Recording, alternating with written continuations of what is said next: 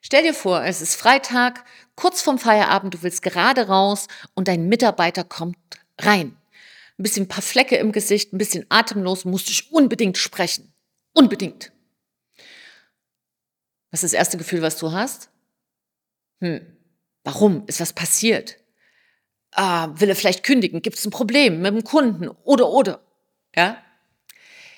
Was machst du in dieser Situation? Bist du dann ein strenger Chef und sagst Schluss, das reicht am Montag?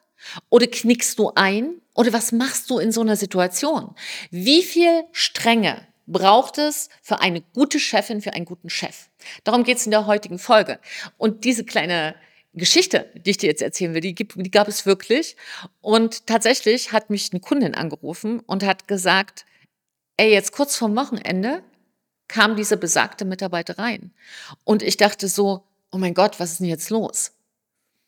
Und was dann am Ende los war, nachdem sie Kopfkino hatte und gedacht hat, will er kündigen, ist der Kunde weggelaufen, haben wir ein Problem mit der, mit der Technik, ist ein Prozess zusammengebrochen, sagte der Mitarbeiter, ich habe ein ganz, ganz großes Problem.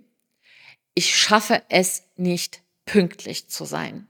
Ich schaffe es einfach nicht, weil der hat Anfahrtsweg von 30 Minuten. Ich komme immer mit den öffentlichen Verkehrsmitteln. Die sind so unglücklich, weil die jetzt einen Bus gestrichen haben, dass ich im Grunde genommen nicht weiß, wie ich pünktlich ankommen soll, ohne eine ganze Stunde früher loszufahren. Ist es möglich, dass wir meine Arbeitszeiten verlegen? Kann ich jetzt immer eine Stunde später anfangen oder für eine Stunde länger arbeiten? Jetzt kam auf das Kopfkino meine Kundin, ist es das und das und das? Erstmal Erleichterung. Oh, nichts Schlimmes wirklich passiert.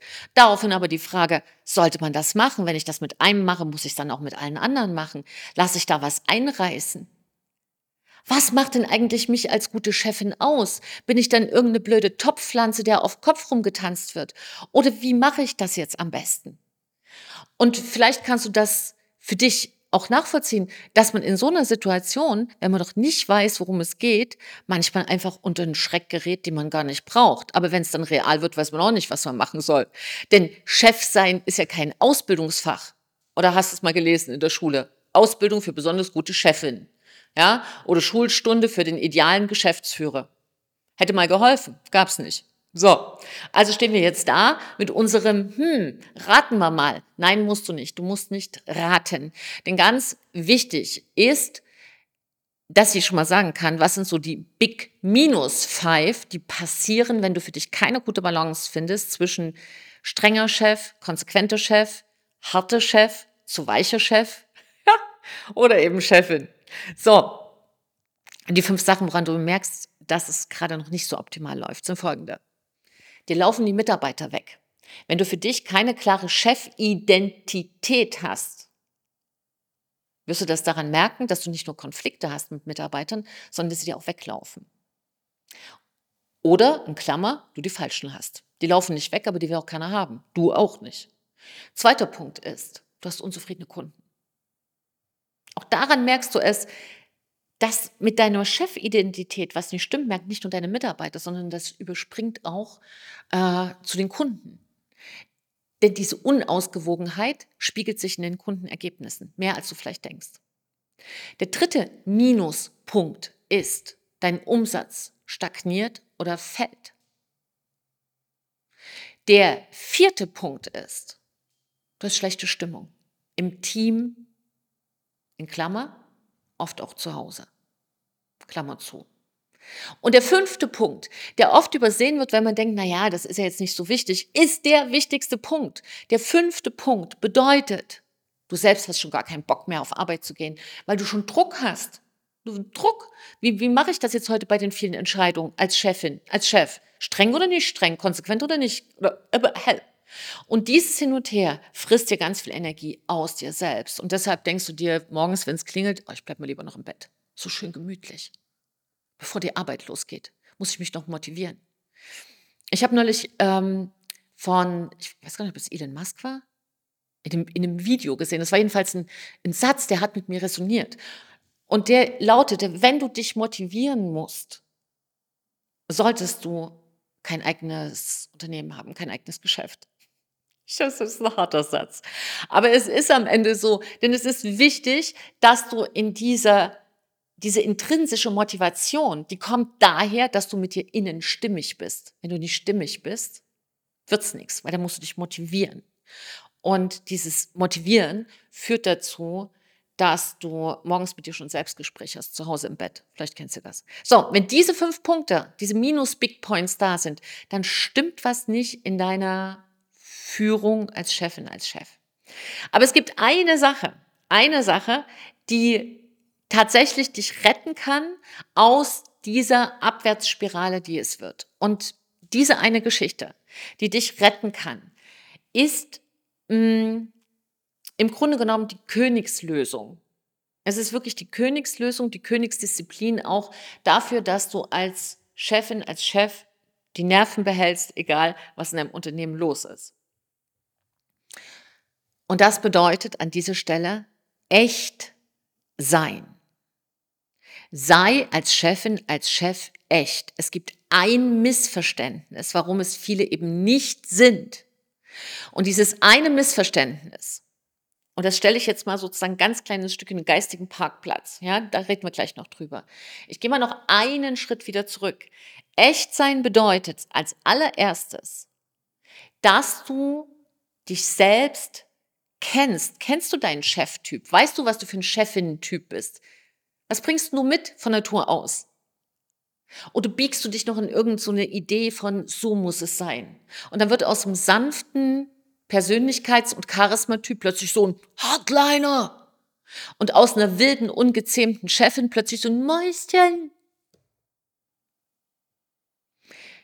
Das A und O, und ich sehe das wirklich in der Zusammenarbeit mit allen meinen Kunden, in dem Moment, wenn die Chefidentität sich herausbildet und nicht mehr so eine Überkompensation in zu viel Sanftheit oder zu viel Strenge stattfindet, dann wird's leicht. Dann wird's leicht. Dann plötzlich hast du engagierte Mitarbeiterinnen und Mitarbeiter, wo du plötzlich sagst, ey, warum ziehen die plötzlich alle mit? Dann plötzlich hast du viel mehr Kunden, mit denen du richtig gerne zusammenarbeitest und die Konflikte gehen zurück. Dann plötzlich springt dein Umsatz in die Höhe. Dann plötzlich springst du auch mit. Aus dem Bett nämlich. Und dann merkst du auch, dass die Stimmung im Team wieder besser wird und du auch nach Hause, in dein Zuhause, eine andere Stimmung mitnimmst. Und alles nur wegen diesem Echtsein? Ja, Jetzt sagst du vielleicht, wenn es so leicht wäre, würde es ja jeder machen. Ja, ganz genau. Was leicht ist, lässt sich leicht sagen, aber nicht immer leicht umsetzen. Wir wissen viele Sachen, aber nur, dass wir sie wissen, heißt noch lange nicht, dass wir sie hinkriegen. Und da kommen wir jetzt mal zu dem Missverständnis. Das Missverständnis, was viele haben, ist, Der Mitarbeiter hat eine feste Vorstellung, wie du als Chefin sein solltest und als Chef. Und das ist ein Missverständnis. Was dein Mitarbeiter will, ist was ganz anderes. Der will Klarheit darüber, was seine Aufgaben sind. Der will einen Chef, der nicht jeden Tag anders ist. Das sind ganz andere Sachen. Das können wir nochmal getrennt besprechen. Da gibt's. Aber das größte Missverständnis ist tatsächlich, dass du glaubst zu wissen, was dein Mitarbeiter braucht. Und das weißt du nicht.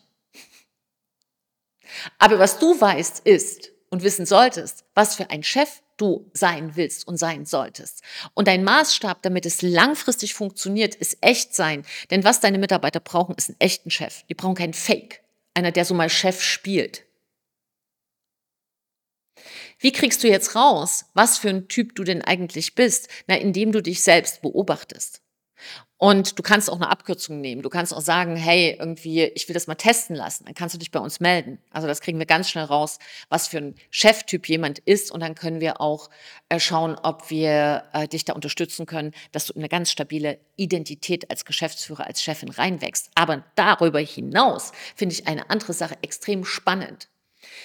Das, worüber wir sprechen, ist ja charismatische Führung. Echt sein bedeutet charismatische Führung. Und weißt du, seit wann man das weiß?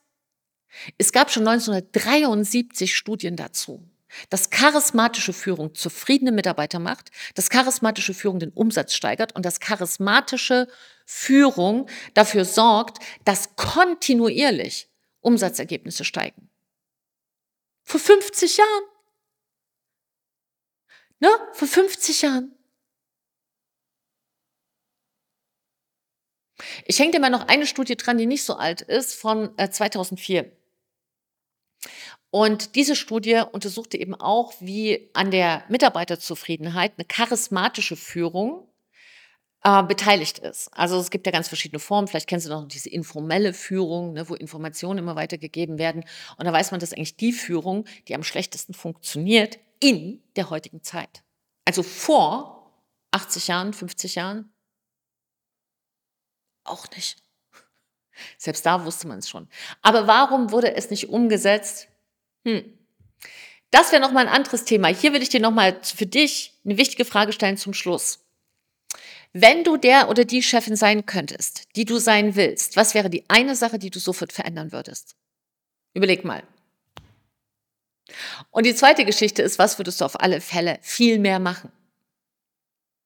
So, diese zwei ersten Impulse nimmst du gerne mit, wenn dein Kopf ist, dass du sagst, ich will eine richtig coole Chefin sein, die in die ruhige, sichere Führung reinkommt und nicht jedes Mal, wenn was ist, irgendwie sich getriggert fühlt, kannst dich gerne melden, dann reden wir mal zusammen.